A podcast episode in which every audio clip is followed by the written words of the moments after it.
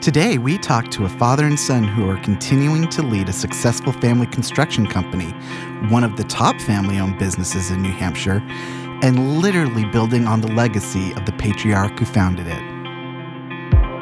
I'm Matt Mowry, editor of Business NH Magazine. And I'm Nathan Carroll, founder and president of Cardinal Consulting. And welcome to BizCast NH.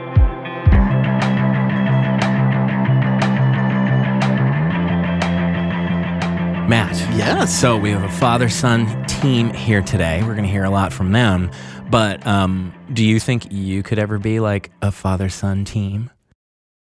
I mean, maybe no, just a simple no. Just absolutely no. Not. Well, no. You know, I mean, maybe not like now as they are, but well, like. And that's just right. Like, right. I'm in the throes of a hell. Newly minted teenager. Yes. And a tweener. So, you know, anytime I ask for anything to be done, it's met with, ugh, and the eye roll, right? And then I will give very specific instructions on how to get ready for their day. Mm-hmm. Granted, it is the routine. There's nothing different. It's the same thing we did yesterday. I go over it with my youngest, the 11-year-old. I have him repeat it back to me. I'm like, all right, I'm going to go take my shower. You get going on your day. I go up. My wife goes and she goes, so do you remember what Daddy told you? No. I'm like, he is never leaving my basement. Like, that's where I'm at right now. So I know they're not the person they're going to be, right? I know, right. But even looking at now, I'm like, no, I can't fire them now, but someday. That would be the only, I think, advantage. Well, listen, if he never leaves the basement, you guys could just work from home and work together, you know? And you know, and it's a family continuation because, like, my dad and I... Mm-hmm. I love my dad so much. Yeah. But he and I try and move a piece of furniture together. Oh, my God, Matt, yes. The amount of swearing and pivot, that friend's pivot moment, that's us. Like, it's just not happening. You know, there has to be a break afterwards where we then come back together and remember the family bond. Yeah, so, exactly. I mean, you hug it out later on. I had that with my dad recently. He was over helping us with some landscaping in the yard and stuff. And we're doing something. We're like literally setting a rock in because we're doing some drainage stuff. And at one point he looks at me and he goes, I've been doing this for 50 years. And I was like, that's the problem. We have very similar experiences. Yeah. And then later on, it's like, come here, just hug me. That's right. Sorry. Everything's good. Thanks for coming up and helping. We'll appreciate move on you. Now. Yeah, exactly. I've been doing this for 50 years. Oh, man. Well, we'll see how the relationship between this father-son team that we're about to interview goes. Someone who's making it work. Yeah, they are clearly making it work. That's because I've been doing it for 50 years. See? So, is that the problem then? You don't have to answer. Our guests this week are Craig and Nick Jewett, father-son team. Craig is a second-generation family owner with more than 30 years of commercial construction experience. At Jewett, he's responsible for strategic planning initiatives. Outside of the office, he's an incorporator of Kennebunk Savings Bank, a proprietor of the Portsmouth Athenaeum, a member of the board of directors for the Regional Economic Development Center of Southern New Hampshire, the REDC, the Children's Hospital at Dartmouth All-Star Football Finance Committee, a graduate of Leadership New Hampshire, and a commissioner of the Portsmouth Housing Authority. Nick Jewett is the third generation of Jewett's working his way up the company ladder, currently as an estimator. Nick brings many years of construction experience to the Jewett team, having supervised projects in the office, retail, industrial, manufacturing, and healthcare sectors. Craig and Nick, welcome. Thank you. It's an honor to be here. I appreciate it. Morning. Well, it's great to have you guys. So why don't you kind of just start off by telling us this story? We alluded to the story of how things were maybe founded for Jewett Construction, the how and the why that came to be. Go ahead and just tell us that story as you know it.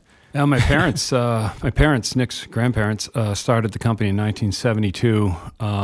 Both of my parents are incredibly crafty people and creative people with their hands.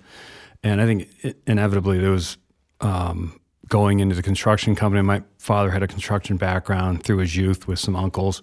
Both sides of our family, my mom's side and my dad's side, both have construction people who have been in the family for years. So it was kind of a natural progression. And it really started out of a necessity. My dad was running Spalding and Frost in Fremont when it burnt. Ooh. In 1972, the plant burnt down. And what was he doing there? He was managing the plant. Yeah, he's running it. He got his master's in forestry from UNH and was hired right away to take over running a barrel-making cooperage, largest white pine cooperage in the country, as a matter of fact, wow. until it burnt flat in 72. Oh, man. I actually remember the fire as a little kid. And the next day, he started Jewett Construction with his hands and a pickup truck and a bunch of tools that he probably still has. And they went into business, and I was, you know, we're getting ready for our 50th celebration, which is September 22nd in Portsmouth, and I was kind of talking with my dad a little bit about it, and he told me that he thinks his first year he did $50,000 in business, and that's quite amazing as to, you know, where we're at right now. Yeah, back then. It really just started out of he had the skills, started out of necessity, needed a job. My parents are incredibly gritty people. Probably the hardest working people I know, is a lot of tenacity. They fly around. They're 80 years old. My dad was 80 a couple weeks ago. Nice. He's still buying real estate. He's still building buildings, driving my sister crazy. They're building houses up in Moosehead Lake and down in Florida. And so, yeah, it's just the whole family has a tremendous work ethic. And yeah, just kind of, I guess, out of necessity. So. Cool. Nick, anything to add to that? Any stories growing up that you remember as the family business was thriving? Yeah, certainly. Couple good stories. I remember I was in second or third grade. I had to tell the teacher that my father was picking me up early and I was headed out of school, and she was curious what for, and I said, well, I have a meeting.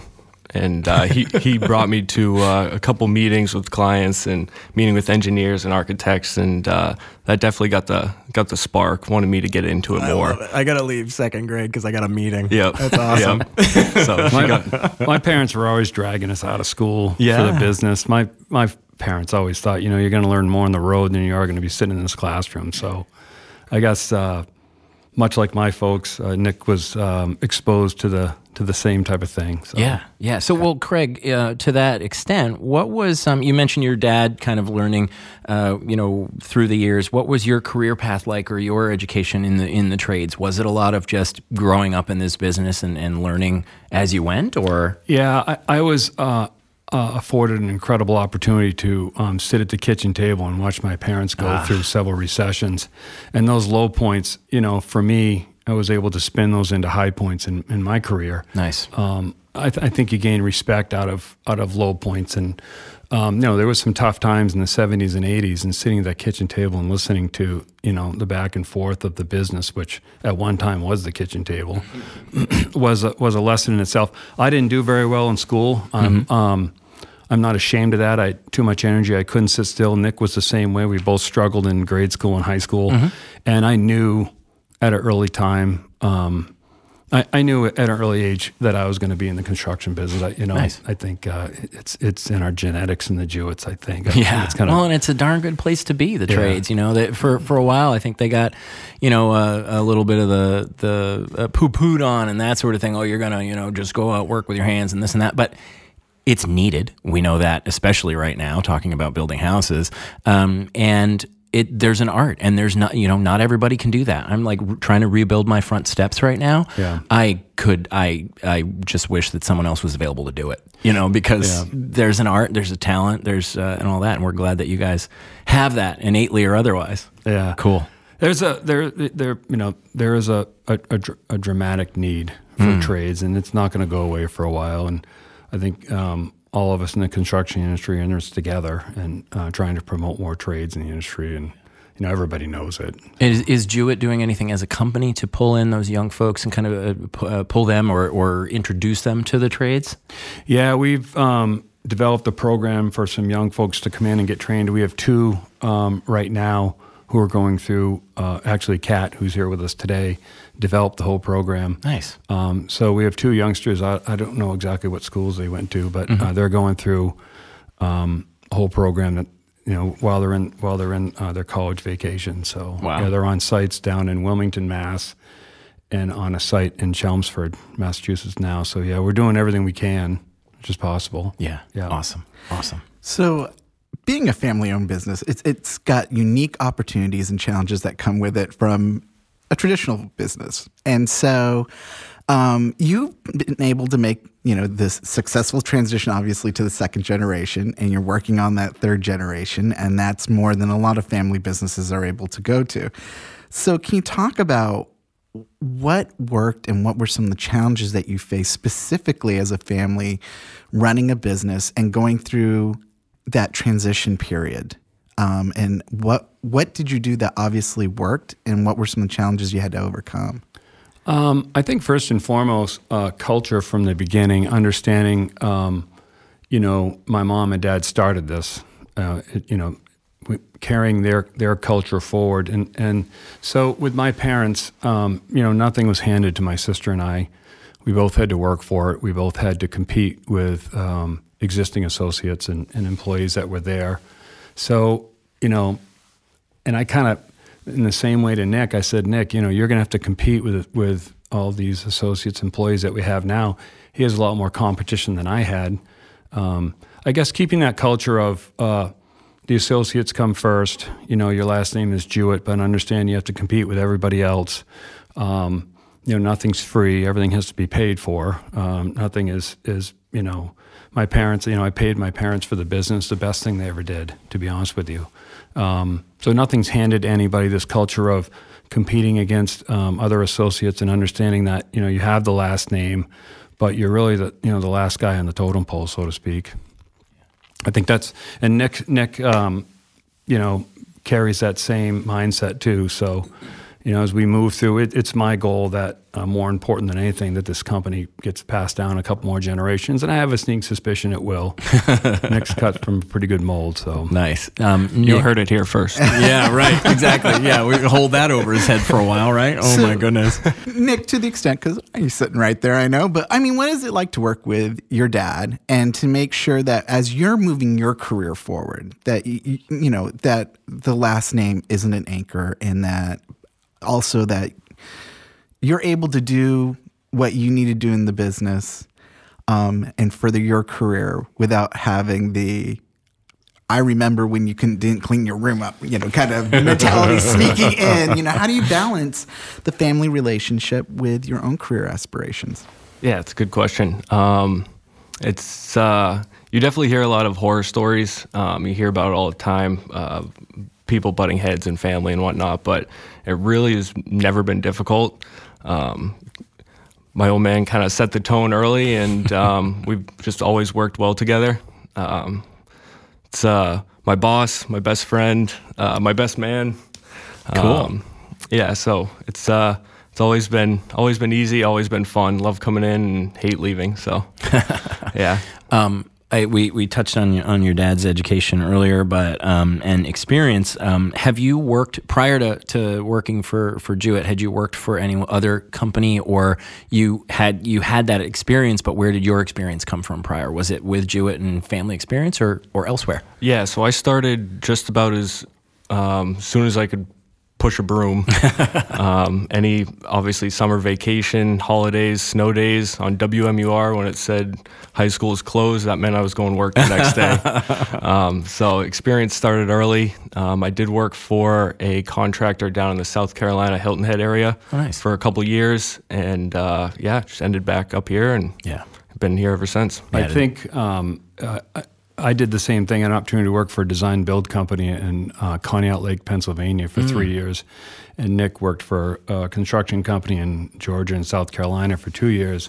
And I think those times of stepping away from the family business and working for somebody else for a couple of years is incredibly valuable. Oh, absolutely. And I would highly recommend that to other family-owned businesses out there, that second, third generation, just take a couple of years and go spend some time with somebody else, then come back to the family business. We both did the same the same trip. So yeah, I would imagine you would, you'd maybe even appreciate working for family a little bit more in some cases or most cases, but also come back with different ideas. Seeing it done differently, and then being able to be that sort of critical thinker and go, well, it was done this way here, and we're doing it this way, whether, it's good or bad on either side. But yeah, so there's certainly a lot that can come from just being exposed to something different, as it were. Yeah, I think that's the biggest takeaway, is that watching other family businesses and watching the hurdles that they faced as an employee there, and knowing that some of those hurdles were exposed to other associates, which isn't good. So keeping the family rumble down under and understand that you've got other associates working there, that, and the takeaway of seeing how other businesses are doing things is incredibly valuable. And I know Nick got a lot out of working for the folks that he worked for, and as did I. Nice. So you've grown this into a multi-million-dollar company. From the days when your dad started with a pickup truck, like you said, his tools, and now you've got how many employees? There's 65 of us now. Yeah. Right. Wow. I mean, this is a significant company that has grown into. But it wasn't always smooth sailing. Like every company, you've had to overcome challenges, and especially outside pressures. The company's gone through recessions and now a pandemic. Yeah. And I think what I want to explore, though, is that you took those hard times and use them to pivot in a way that helped accelerate the growth of your company. Can you talk about the strategies you used when the recession hit and when the pandemic hit, and how the business came out stronger? I think if you're positioned financially properly, I think those, in my mind, those are growth times, not times to reel it in, so to speak. So, the recession of 2009, 10, we use those as opportunities for growth. And the same with the pandemic. When the pandemic hit, a suggestion of our now company, Greg Stewart, he said, we need to write a letter to all the employees and tell them what we're going to do. And so we sat down, the two of us, and we wrote a letter to all of our associates telling that we were going to do this, we're not going to lay anybody off, we're going to start a design center, an architectural studio, and we're going to do a new office during this pandemic. And we sent that letter out to all the employees, and it was a way to hold us as managers of the company accountable as to where we're going. It forced us into checking boxes, and we did all of that and then some. So we see the pandemic and recessions as gas pedal time, and I think other smart companies do the same thing. It's good growth opportunity then. And so when going back to the recessionary time, wasn't one of your strategies that you actually went very niche? Yeah, especially in the construction industry, the best way through a recession is to be the very best at one thing, right?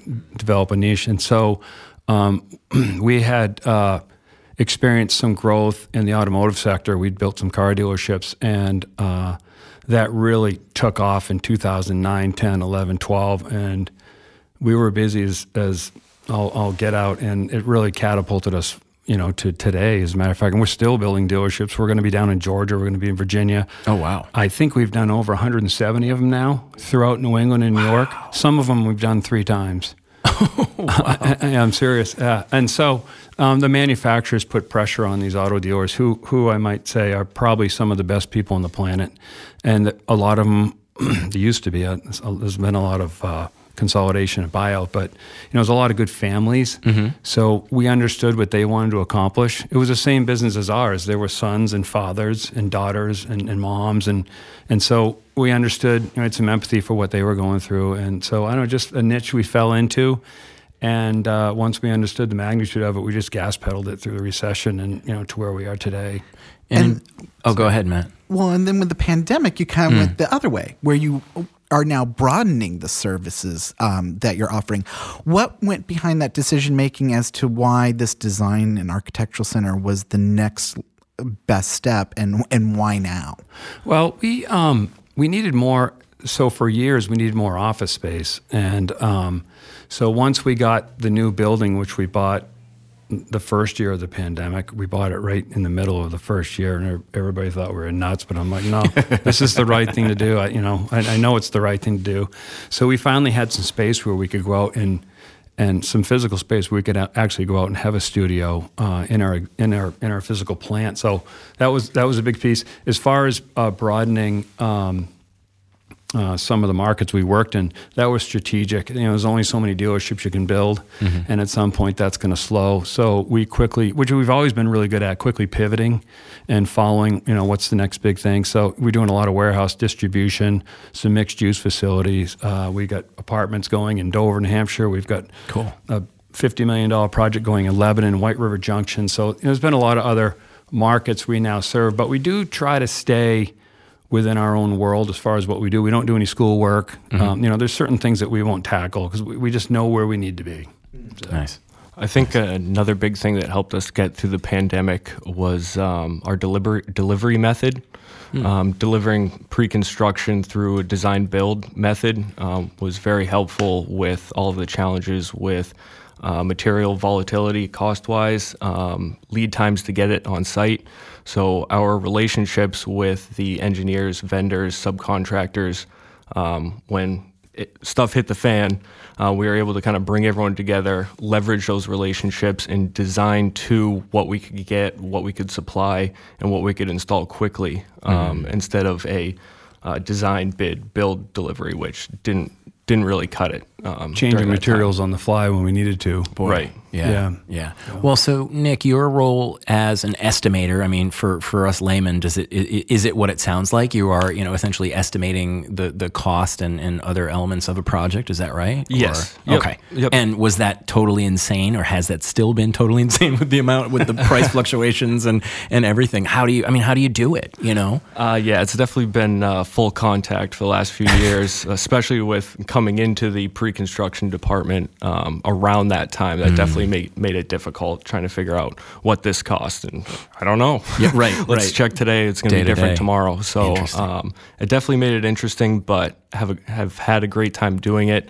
Do a lot of the estimating as well as kind of the management of design. So kind of lead the charge with gathering the architect, the structural engineer, the mechanical, electrical, plumbing, making sure it's all herded in the right direction, and keeping an eye on cost, make sure the client's architectural needs are in mind, but cost as well. Yeah. Now, so let's hit on you again for a second in terms of this, starting at the bottom, as it were, and working your way up, learning and all of that. Is there a sort of a clear path as to the next role, the promotion for you, or do you have sort of a passion in which you'd want to move in a certain direction within the company? What does that look like for you? Not necessarily. I really do enjoy the pre-construction end of it. Obviously really enjoyed being on site, the nuts and bolts of it, as a superintendent. Next step is wherever I fit best with the company, whatever helps the company.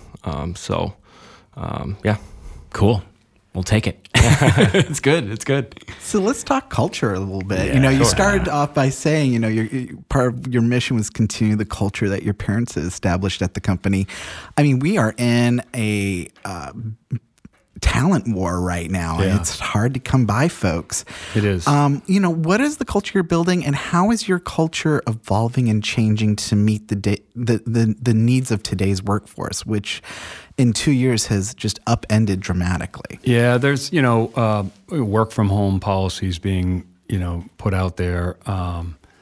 We've had to do, there's a lot we've done in the last couple of years to change the way in which we're operating for recruitment and retention, a lot more benefits, you name it. I mean, we've done it across the board. This new office has got so many facilities for all of our people that we never would have thought of doing in the past. We've got a 70-seat auditorium in our building now. Oh, wow. So all the team members can gather. We're doing so much more training, from legal training to safety training to you name it. We're having consultants come in and help train. There's a lot of mentorship going on, a lot of growing from under and, hiring professionals to, manage over. And so, we've done a lot. It's been actually pretty impressive. Cool. Can we touch on maybe a little bit of a story here? This new facility is located where? It's located in Fremont, New Hampshire. It's actually located on the same site in which Spalding and Frost burnt in 1972. And all of this is somewhat just by sheer coincidence. This building came on the market. It had sat idle, really, and I guess we've been able to go in and turn the whole project around. It was a 30,000 square foot building, and the thing was kind of dying on the vine since 2008. And so we came in and bought the thing, right in the middle of the pandemic, and moved our offices over there. And now we've added another 20,000 square feet to it, and those buildings are full. And so, it's just interesting that it happened to be on the same site where my dad really got his start. So by pure coincidence, you said, right? Pure coincidence. The building became available, and it was 3 miles away from our existing office, which had, 30 people jammed into it. And I think the septic system was, it was for like 10 people. And so we desperately needed to move. I always say that COVID began in our office complex. Oh my God. You're who we have to thank for that. Thanks a lot, guys. Anyway, the move was, and I always said to, every time I watched my father move, because he moved the office 2 or 3 times, we grew. Mm. And I said, this is going to have a major impact on our growth. And sure enough, it was a very important decision. Awesome. And maybe, why do you think that was? Why uprooting physically helped? What does that do mentally, I guess, for the company? I think it's freeing for all, for everybody that's, bought into the program and where we're going. I think everybody was uplifted by it. And we have, like I said, we've got a 70-foot auditorium, a 70-seat auditorium now where we can train. Bringing clients in has been a totally different experience now. Completely uplifting across the board. We were able to add the architectural center, our studio, during this whole time because we now had the space to do it. So, yeah. And how do you tap into your associates in a way that you ensure that you're getting those great ideas they have bubbling up so that when we have these times of change, which even good change can be difficult, that they're not only buying into it, but they're engaging? And how does being a family business play into that? Like having Nick, you're part of the workforce that's there. And so you're experiencing firsthand the culture and the changes and seeing the effects it's having on workers. What kind of voice do you are able to have at the table when it comes to those issues? I think we have a really good open door policy. Nobody's bigger than the company, and there's no stigma about you can't speak up. If you have a good idea or need help, everyone's available to you. So I think that's really important. That's from the bottom up. We do twice a year. We do what's called an all hands meeting. Mm-hmm. One is in the beginning of the year, and one is in the end of the summer. And what we do at the beginning of the year is we invite all the team members, all 65, however many it is at the time, because it changes constantly. Anyway, they all come in. We show them exactly where we're going. We show them what we're doing in revenue, where we want to go. Nice. We show them all the goals we want to accomplish this year. We ask for feedback. We get real gritty on all the benefits and everything that's available to every associate. We let them know what we're looking for in hiring, top to bottom. We undress the company in front of everybody and say, okay, now's everybody's chance to chime in. And that's been super effective. It's the third year we've done it. And then in the summertime, what we do is we take the executive committee, we go on the road, and we visit, like we have teams up in Vermont, we have teams in Connecticut, we have teams up in Maine. So we'll go rent a room for the day, and we'll do an on-hands meeting in the geographic region where the associates are. If somebody misses one, we just tag them along and bring them to Vermont with us or Maine or wherever it is. But so just to continue to expose all of our associates to really the deep dive planning that we're doing and making them a part of it. And then the next part of my question was, as a family business, do you feel that gives you kind of an advantage in having a better take on the pulse of the company when you're not just at the leadership level, but you have family members who are part of rank and file and can... Do you feel like you have a better idea of what's going on within, among your associates and in the company itself? I think yes, and that experience comes from having worked in another family business. I think Nick would probably echo the same thing. What's critical in family businesses, and I've experienced this recently, is you need to set your ego aside, and you need, for the betterment of the company, nobody's bigger than the company, and you have to be willing to accept that you need to hire people that are smarter than you. Mm-hmm. And then you need to get the hell out of the way. I love it. Okay? Yes. And you got to let them do their jobs. Yes. And for business owners that have been in a family environment, that's a very difficult thing. I've struggled with it, but the more I get out of the way, the more I go on to do other things, the better the company does. We've hired these professionals. Let them come in. Let them run it. Let them manage it. We're going to look at it from 30,000 feet, listen to their ideas, and know that their ideas are probably going to be better than yours. I think accepting that in a family business is very, very difficult, but it's incredibly important. Mm-hmm. And so, you're celebrating 50 years, which is a huge milestone. Congratulations. Did you get your invite? You going? Are you going?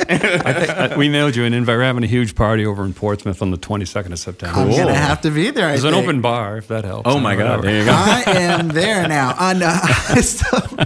But, you know, so what does the next 50 years look like? You know, I know you're not playing that far ahead, but what strategically are you looking at? Where do you want to take this company? And how are you planning for your own transition eventually?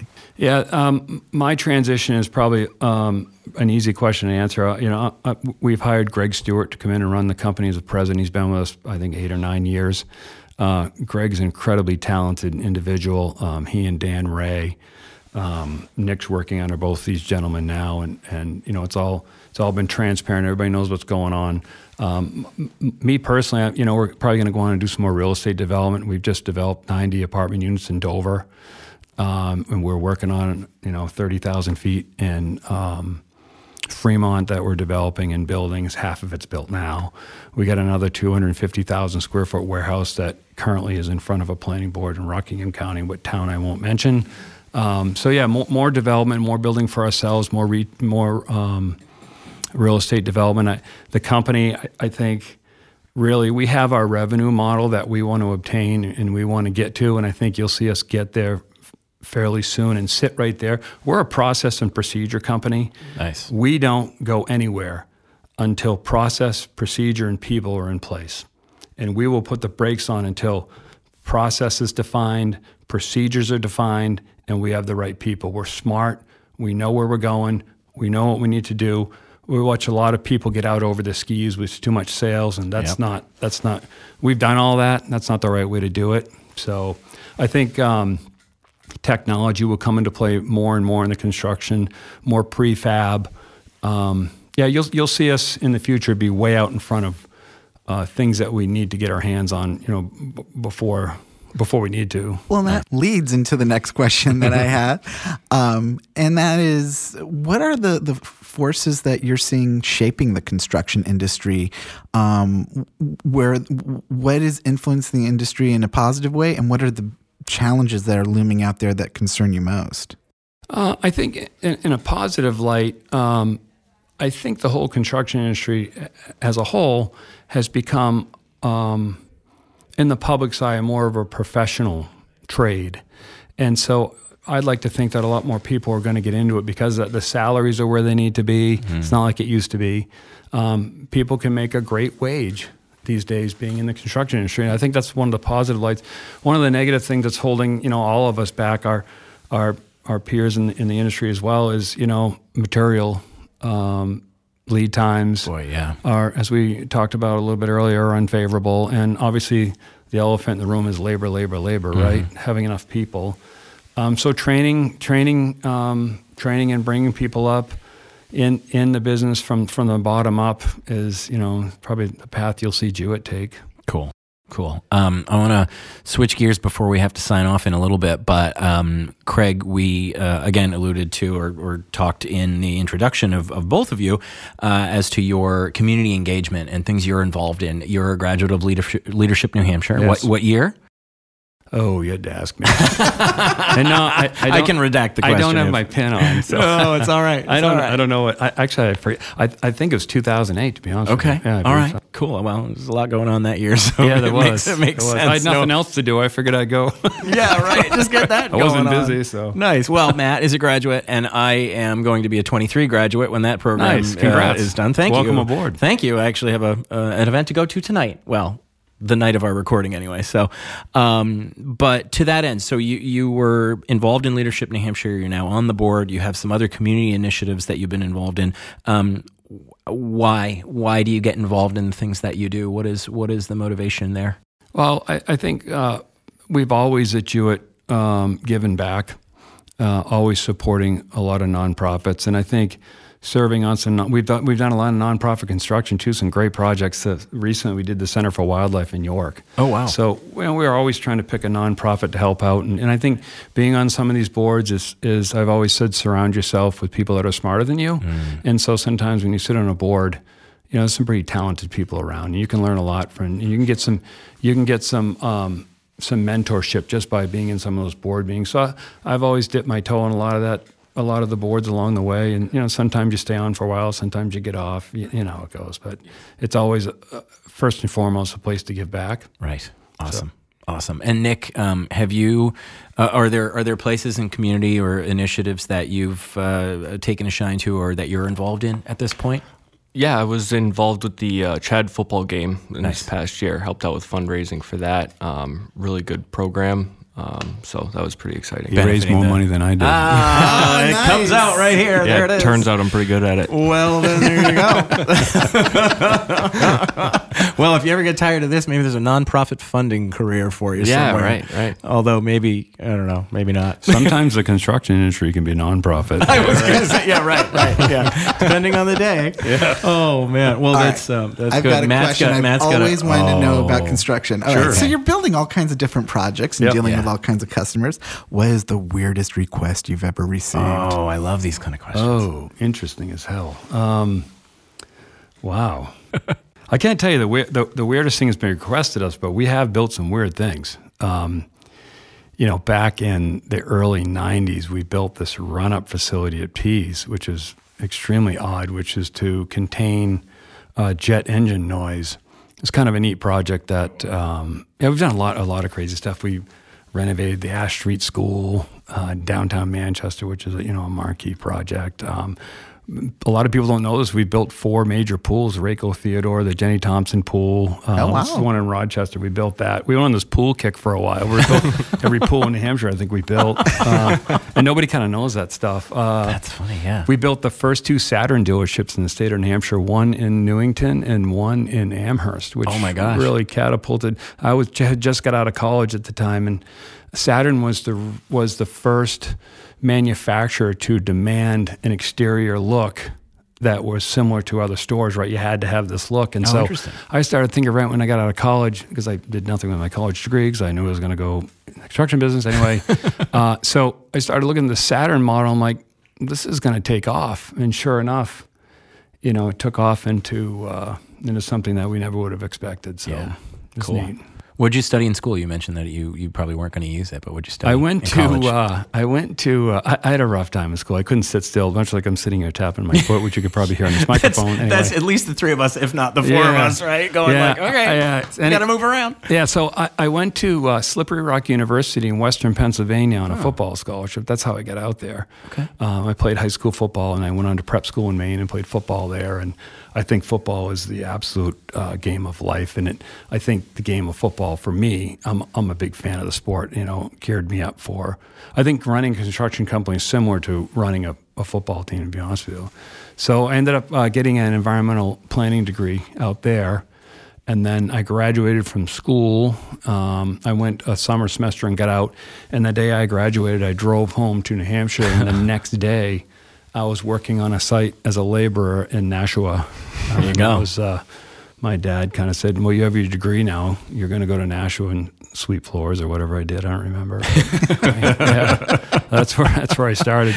But Nick has been in the same progression. We both started at the bottom, and both strategic decisions, and it's necessary to make the tour of duty through each department in the construction industry. You're never going to be able to run the thing. So right. I'm sure the learning experience as you move through is worth its weight in gold. Wow. This has been a great conversation. You guys are clearly a good team, at least just the 2 of you. You've got a great team with and behind you. So Craig and Nick Jewett, Jewett Construction, thank you so much for joining us today. It's been great. I appreciate it. Thank you. Yeah.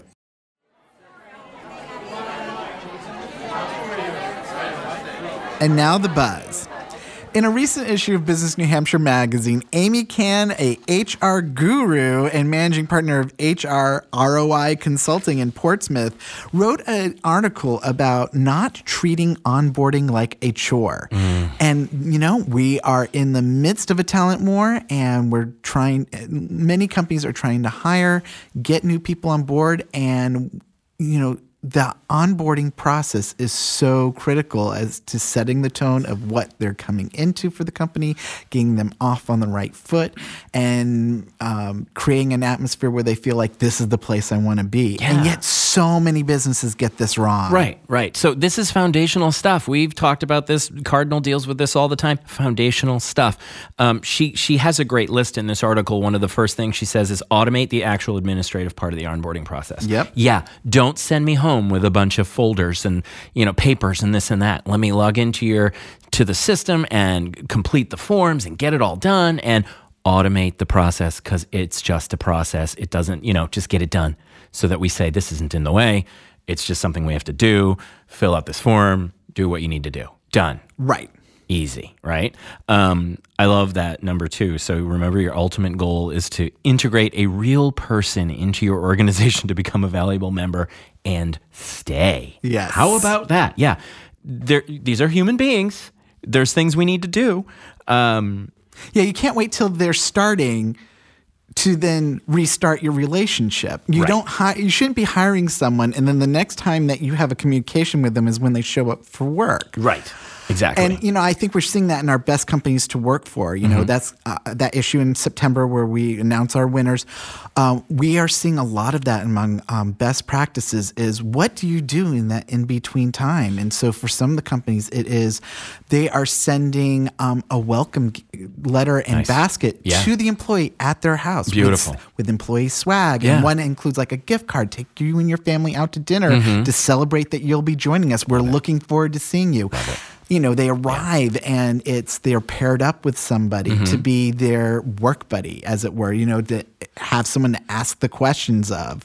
I feel like in the past there's been this sort of in some companies where they hire them and then they're like, okay, well, your first day will be this day and that'll be orientation day. And then you don't hear from anybody until then. And like you said, you get there and you're like, wait, now I got to set up my desk and I don't really know anything or anybody. It's like that first day of school feeling. Tons of anxiety. Well, and there's really simple ways like communicating and showing appreciation in the meantime that can take away that anxiety and really make it feel like, I know what I'm doing when I go in day one. I know who I need to see. I'm excited about this. This place has shown me that they care about me as a human being already, and I haven't even worked an hour for them yet. Right. Love that. Love that. Where else are we on this? There's so much in this article that's really great. What else stands out for you here? Well, integrating your newly hired employee with your culture, policies, and expectations. Don't just sit down with them and read verbatim your handbook. Please sit here and read the handbook and then sign this page that says you've read the handbook. Boring. Right. Amy says, go over the critical parts of your handbook and then give them the handbook to read. But then, really go over not only expectations, but this is what our culture is. Companies do this in a variety of ways. We certainly, one of the practices we've seen is sometimes the CEO will meet with a group of new hires and talk to them about what the company's about, their vision for them, get them excited about, really let them know what this is what our company's about, and then gets to know them. Yeah. What? Get to know your new hires? Holy mackerel, they're not just there to do the widget thing? Right. Make the widget? Come on. I love it. And another great onboarding piece that I've seen come up at a couple companies is where they will either have the employee fill out this form or it's part of their talking is, tell us what you like. Yeah. How do you like to be recognized? Yeah. What are your favorite things to eat? What are, get to know the person so that when you do want to praise them, when you know how they like it. Do they want to be praised in front of other people? Right. Do you want set aside privately? Yeah. Are they money motivated? Do they want to, go, they have a favorite restaurant so you can give them a gift card. Lollipops or dollars, right?